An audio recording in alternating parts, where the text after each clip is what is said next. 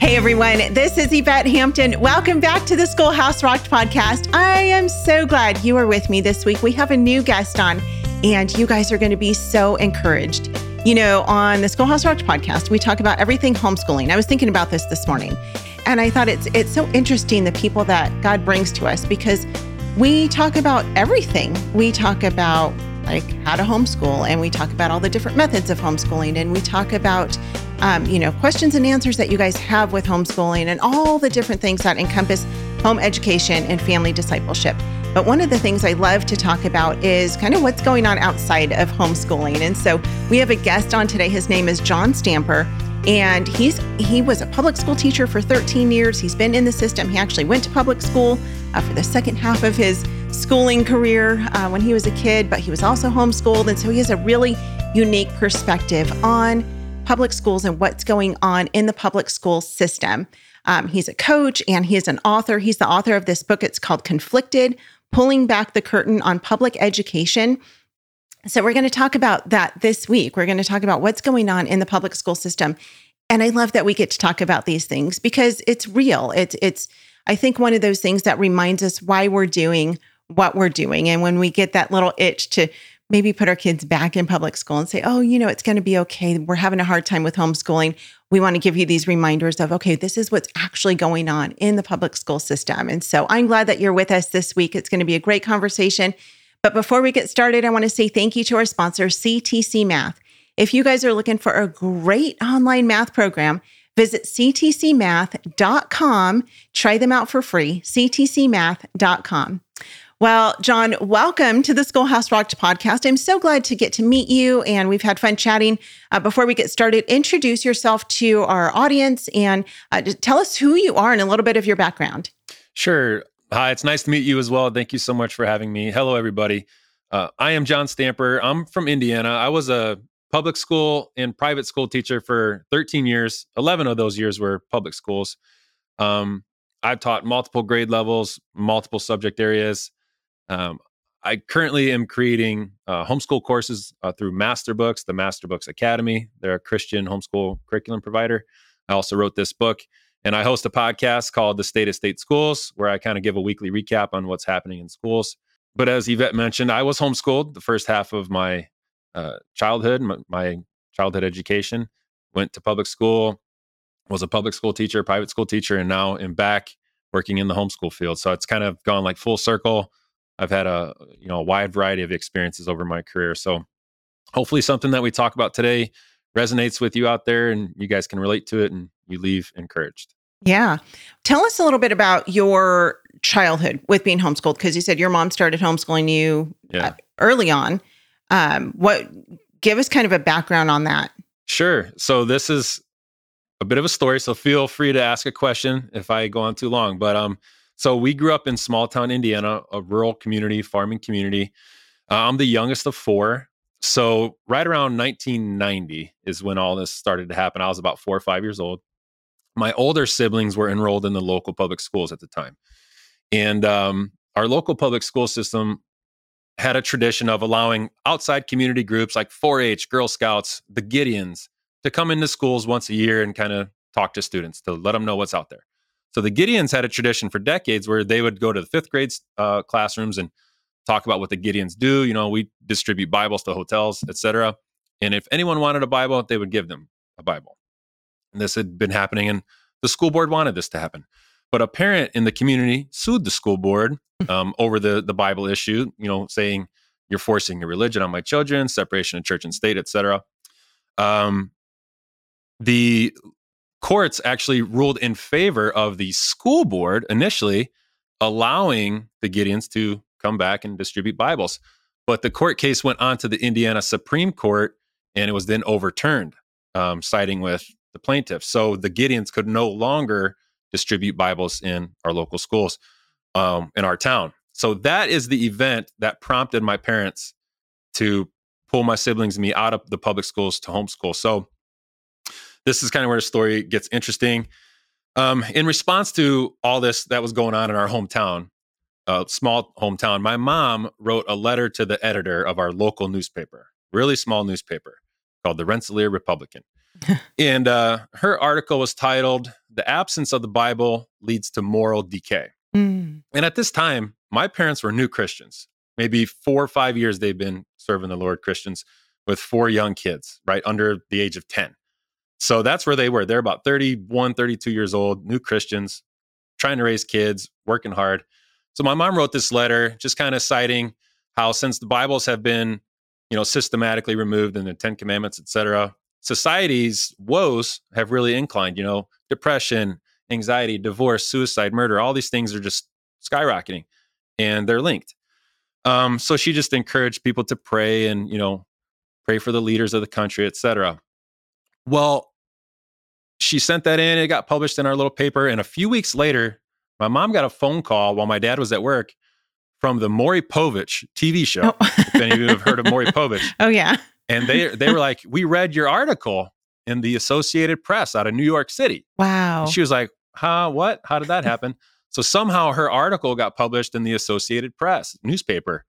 Um, a few minutes later, the Phil Donahue show called, inviting my mom and dad onto the show to kind of be a counter argument to Madalyn Murray O'Hara, which, if any of you remember her, she was the president of the American Atheists, the most prominent Okay.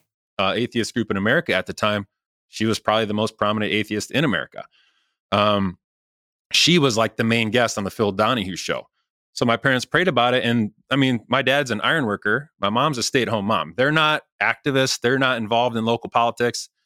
So they're like, what are we going to do? So they prayed and they felt like, okay, here's an opportunity. I think God wants us to go.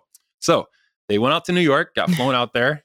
Um, they're getting ready for the show and they're kind of backstage as as you are. And, um, I remember my dad said he had to use the restroom before before they went uh, into the studio. And as he's walking down the hall, Miss O'Hara, uh, Miss O'Hair, stepped into the hall at the exact same time, and they had never met each other. And she said to my dad, "You're the ones. You're from Rensselaer, aren't you?" And he said, "Yes, ma'am, I am." And she said, "Those Gideons are slime." She had heard about the court case in Rensselaer, my hometown, about the Gideons. Um, so it was not off to a good start. Anyway, they go into the studio, and it's it's a largely atheist audience, supporters of Miss O'Hair. And Miss O'Hair during taping is talking about how, you know, Christians haven't done much for society. What do they really do anyway? Christians really don't like me, you know, et cetera. They hate me, and it's kind of bad mouthing Christians. So my parents were the last ones to speak on the show, and if you've ever seen the Donahue show, people can call in and you know they ask questions or audience members stand up and hold the mic and they talk. So he introduced my parents they're sitting front row and um, he introduced them and kind of talked about the gideons and my dad even though my mom wrote the letter my dad was kind of the one who spoke um, and he started off first thing he said is he looked directly at miss o'hair and said you know miss o'hair i'm a christian and i don't hate you in fact i love you and jesus christ loves you and he basically got to give a gospel message to the whole nation Wow. you know and um eh, just like he just he pointed to christ and he you know he talked about you know the separation of church and state that's not found in our constitution but it is found in the founding documents of the ussr and you know he he just went on a like a he just he gave a great message and um it was something obviously i still remember and it's encouraging to me but so that's what my parents went through and kind of a wild experience but that's what led to us being homeschooled. So you you mentioned something at the beginning here. You said why we're doing what we're doing. Um, and that's something that i as long as as often as i tell this story about my parents that's the key message is you know i don't remember many projects i did when i was homeschooled um, a few but i always will remember why we were homeschooled Yeah. why we did what we did why my parents made that decision you know so as new christians they prioritized the word of god and they wanted to raise their kids you know in the fear and admonition of the lord. They wanted us to have a relationship with christ. And given what was going on in the local schools they're removing the bibles they're shunning it. That's why they wanted to homeschool us so that they could teach us the word. And so I, i'll always remember their example that they set. You know that the word of god had to be number one. It had to reign supreme so my encouragement to parents out there if you're a parent and you're wondering should you know maybe you're in public schools maybe you're not you're making the decision what should i do? Just know that you matter to your children. What you do matters and why you do what you do matters. They're going to remember the example that you set. So hopefully that's an encouragement to you. I'm Yeah. not trying to put pressure on you or a burden but be encouraged that, you know, what you do matters. So if you take a principle stand on the word of God, you know, it's going to pay dividends for your children. Here I am. This is 30 plus years after the fact, and I'm still remembering learning yeah. lessons. Uh, we'll talk about later on, maybe, you know, my experience with Chicago public schools and yeah. the dilemma that I faced But 30 years after my parents' example, I was still remembering and still learning from their example. So parents yeah. matter now more than ever. Love it. Let's take a break. We'll be right back. No parent should homeschool alone. You have a God given calling to bring up your child to love God and to steward his creation. And BJU Press exists to help you be successful in that endeavor. Visit their website at bjupresshomeschool.com or call 1 800 845 5731 to connect with an experienced homeschool consultant. Apologia supports homeschool families with Christ-centered K through 12 homeschool curriculum designed to engage your student as they experience the awe and wonder of creation and their creator. Designed by leading scholars with a biblical worldview, Apologia's award-winning curriculum is written in a conversational tone directly to the student to encourage independence. Hands on activities and experiments help students solidify the concepts they're exploring and build a lifelong love of learning. Visit us at apologia.com. We are back with John Stamper. Um, I love that story of your parents. And I think one of the things that I was thinking through is you know, we we often talk about our why, like why are we doing this? Why do we homeschool our kids? But I think oftentimes, at least I know for myself, I forget to remind my kids why we do this. And I think it's important for us to talk about that with our kids. You know, why are we choosing to do this? It's not just for the academics. Um, as a matter of fact, for our family, it's not for the academics at all. Those are an important part of it, but it's more because we want to instill a biblical worldview into their lives and their hearts and their minds, and we want to point them to Jesus. And that that's kind of that whole point of your story with your parents. Um, and so i think it's important for us to remember like okay we need to tell our kids you know on a semi-regular basis just remind them this is why we're doing this. As a matter of fact it's so interesting with our movie schoolhouse rocked uh, one of the audiences that we did not expect was kids uh, to enjoy the movie. And so we had a lot of people who have responded and said, We watched this as a family, and our kids finally understood why we've chosen to homeschool them. And that's been such a great blessing and encouragement to us with the movie. And so, so thank you for that encouragement. Um, talk about your time in the public school system. I know that you left your career as a public school teacher in Chicago. Um, talk through that with us. Why did you leave your career to do that? Sure. Um, so prior to Chicago, I taught for Chicago Public Schools um, from 2020 to 2021, just the one school year, that first full school year of the COVID shutdown. Yeah. prior to that, um, most of my career had been in Indiana, uh, one year in Tennessee. Um, but most of my career, I mean, I love my career. I had been involved in good schools, great principals, colleagues, students, etc. I coached a lot, so I, I love my career. I was getting better and better. I was becoming a great teacher and coach. But um, when uh, I married my wife, I was still teaching in Indiana. We were living in Chicago. I was commuting, but you know, we moved further north, and I couldn't do the commute to Indiana. So I, I looked around and interviewed for jobs in Chicago, and I took a job at a school in Chicago, Chicago Public Schools. So we were we started online that school year. We were online remote until March of that school year, so almost wow. the whole year remote. Um, and during the fall of that year, so the fall of 2020, you can kind of take yourself back there. Yeah. You know, most schools were remote, some were opening, but you know, we're struggling with this virtual learning. Right. And all the teachers in the school district had to complete mandatory training, which is normal. We do that every year. And it's usually like a new state policy or like, you know, safety protocol, et cetera. Nothing major. You just got to complete it. But this particular training session in the fall, right in the onset of COVID, like we had never been teaching virtually before. So you would think that maybe they're going to give us some strategies on how to manage a virtual classroom, you know, having never done it ever. But no, all of the training slides and materials were about political radical ideologies like critical race theory, intersectionality, gender theory, right? So I was kind of like, this seems a little off base. I had never experienced this in any of my public schools before right? I kind of heard about it a little bit, but it was always like never witnessed it. So this was kind of my first experience seeing it face to face. And these theories, critical race theory, gender theory, they're being presented to us as fact, right? Mm-hmm. This is what we're basing our practices on, our policies. So these are the things that we want you guys to do in the classroom, right? Like it's a fact. So, you know, some of the topics were preferred pronouns, supporting transgender students, uh, intersectionality, right? So some of the policies were always to affirm a transgender student. If a student says, you know, I'm a boy or a girl, it's best practice to affirm them, right?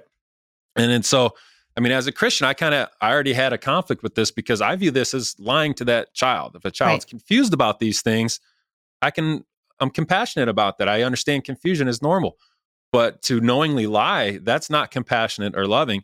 And as a Christian, I'm not going to do that. So already there's a conflict between what my employer is asking me to do and what my God is asking me to do. Right. right. So um, that was kind of the initial conflict. Uh, so, an example of some of the materials for kindergarten, um, they asked us to present kindergartners with the gender unicorn. This was to teach students about gender. And it looks like Barney. It's like a purple unicorn. And uh, it says you can be you can be a boy, a girl, or another gender, right? So there are more than two genders. You can be attracted to a boy, a girl, or another gender. So, and that's at kindergarten. Mm. And they're saying they're going to love this cute character. Um, so those were the directives from, you know, my school. Uh, other slides, if you've ever heard of the, the concept of intersectionality. Um, yeah, I've not heard of that. I was going to ask you what that is. Yeah. So intersectionality is, it's kind of like um, a doctrine of critical race theory. So in my book, I, I discussed this, but uh, what this was, intersectionality we were given a slide called Intersecting Identities. And uh, what intersecting identities means is there are two groups there are privileged groups and marginalized groups. And based on your characteristics, you're in one of these two groups. So uh, the graphic that they presented us, it was two circles. On the outside circle were all the privileged groups, and on the inside circle were all the marginalized groups.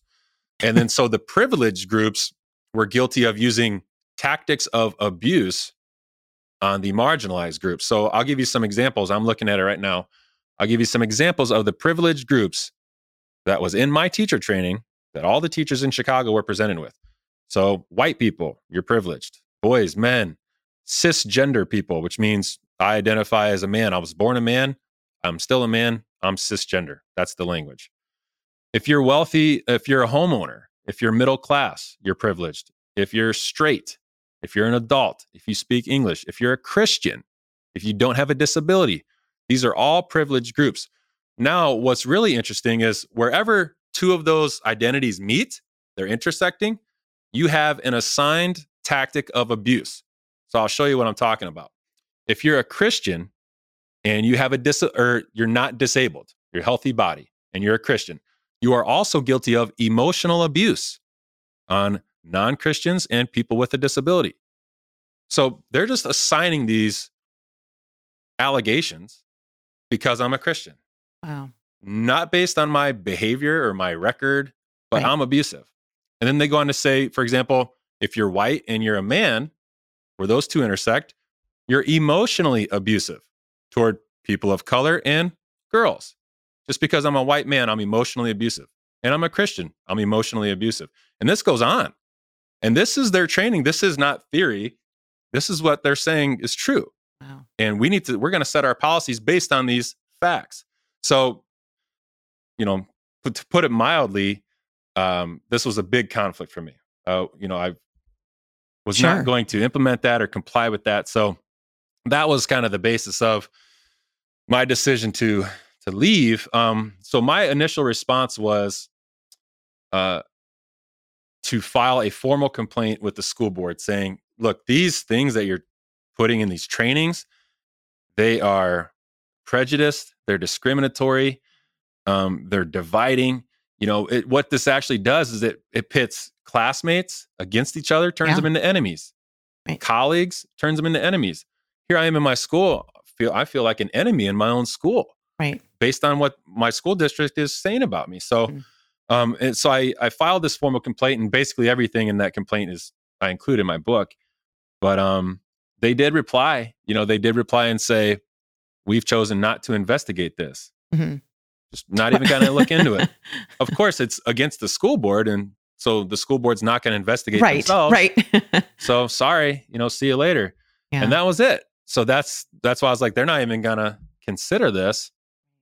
And then so that is what caused me uh, to resign. I, I prayed about it. Mm-hmm. I was I didn't want to leave my career. You know, I was kind of stuck in a struggle. Mm-hmm. Um, I have a serious conflict with these directives that are being given me. Right. But this is my career. I worked hard for this. I feel like God has blessed me in this career. You know, I've yeah. learned so much through my career and so many relationships. Um, and I believe God's given me a set of skills, and it's a privilege to be in front of children every day and to be a witness, you know, like a, yeah. a Christian example to them. Um, so it was a real struggle for me. So to any teachers out there who are going through this, and you're most likely going to experience this if you haven't, it's a real conflict. So the bottom line is like you got to be in relationship with God, and yeah. you really got to seek Him and communicate with Him daily, and be in the Word and seek His guidance because you know, my ultimate decision was, and it wasn't an easy decision, was I felt the Lord was asking me to leave and to move on. I, what kept coming back to me was like Lot, you know, Lot leaving mm-hmm. the city before destruction. Yeah. I was like, you know, I tried to warn the school board of the wrongs in these trainings. Right. They didn't want to hear it. They refused to listen. Yeah. They refused to look into it. So I feel like I need to get out of here before destruction comes. Yeah. Um, but you know, that's what God was telling me. What he's telling you maybe he wants you to take a different stand. I don't know. But um, the point yeah. is be in relationship with the Lord and uh, communicate with him. Hear for yourself.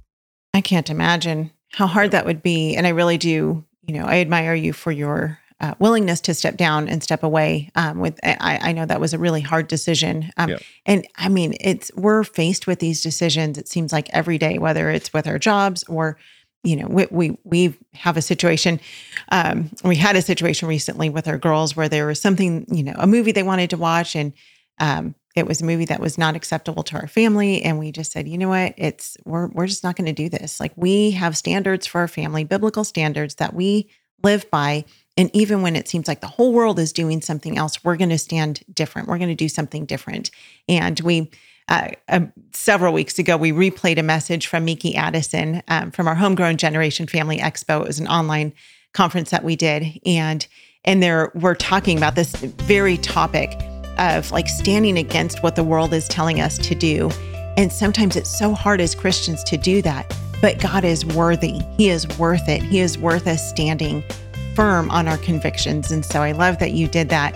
Uh, we have so much more to talk about, but we are out of time. So we are going to come back on Wednesday. We're going to talk more about uh, John and his career and what God is doing with him and, and just the things that um, it the Lord has shown him through working in the public school system. And we're going to bring some encouragement as well, of course, because that's what we do on the Schoolhouse Rocked podcast. So thank you guys so much for being with us. Make sure you stay tuned to the very end of this episode so you can hear a little clip of what's coming next on the Schoolhouse Rocked podcast. If you guys have not yet subscribe to our newsletter, go to our website, schoolhouserocked.com, and keep informed of everything we have going on.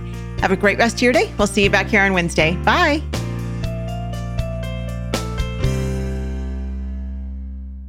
What we do at IEW is break through the, the noise of the grammar and the writing prompts, and we say, This is what you do, step by step. And I've witnessed it over and over again, both watching Andrew teach and hearing from parents, this is the best writing program. We've made it so easy and made it really affordable. So any mom can teach writing to their children using our course, and we guarantee it. To try three weeks of free lessons, visit iew.com slash rocked. Marxism itself is an atheist ideology. Karl Marx uh, was quoted by saying, My objective in life is to dethrone God and destroy capitalism. That was Karl Marx.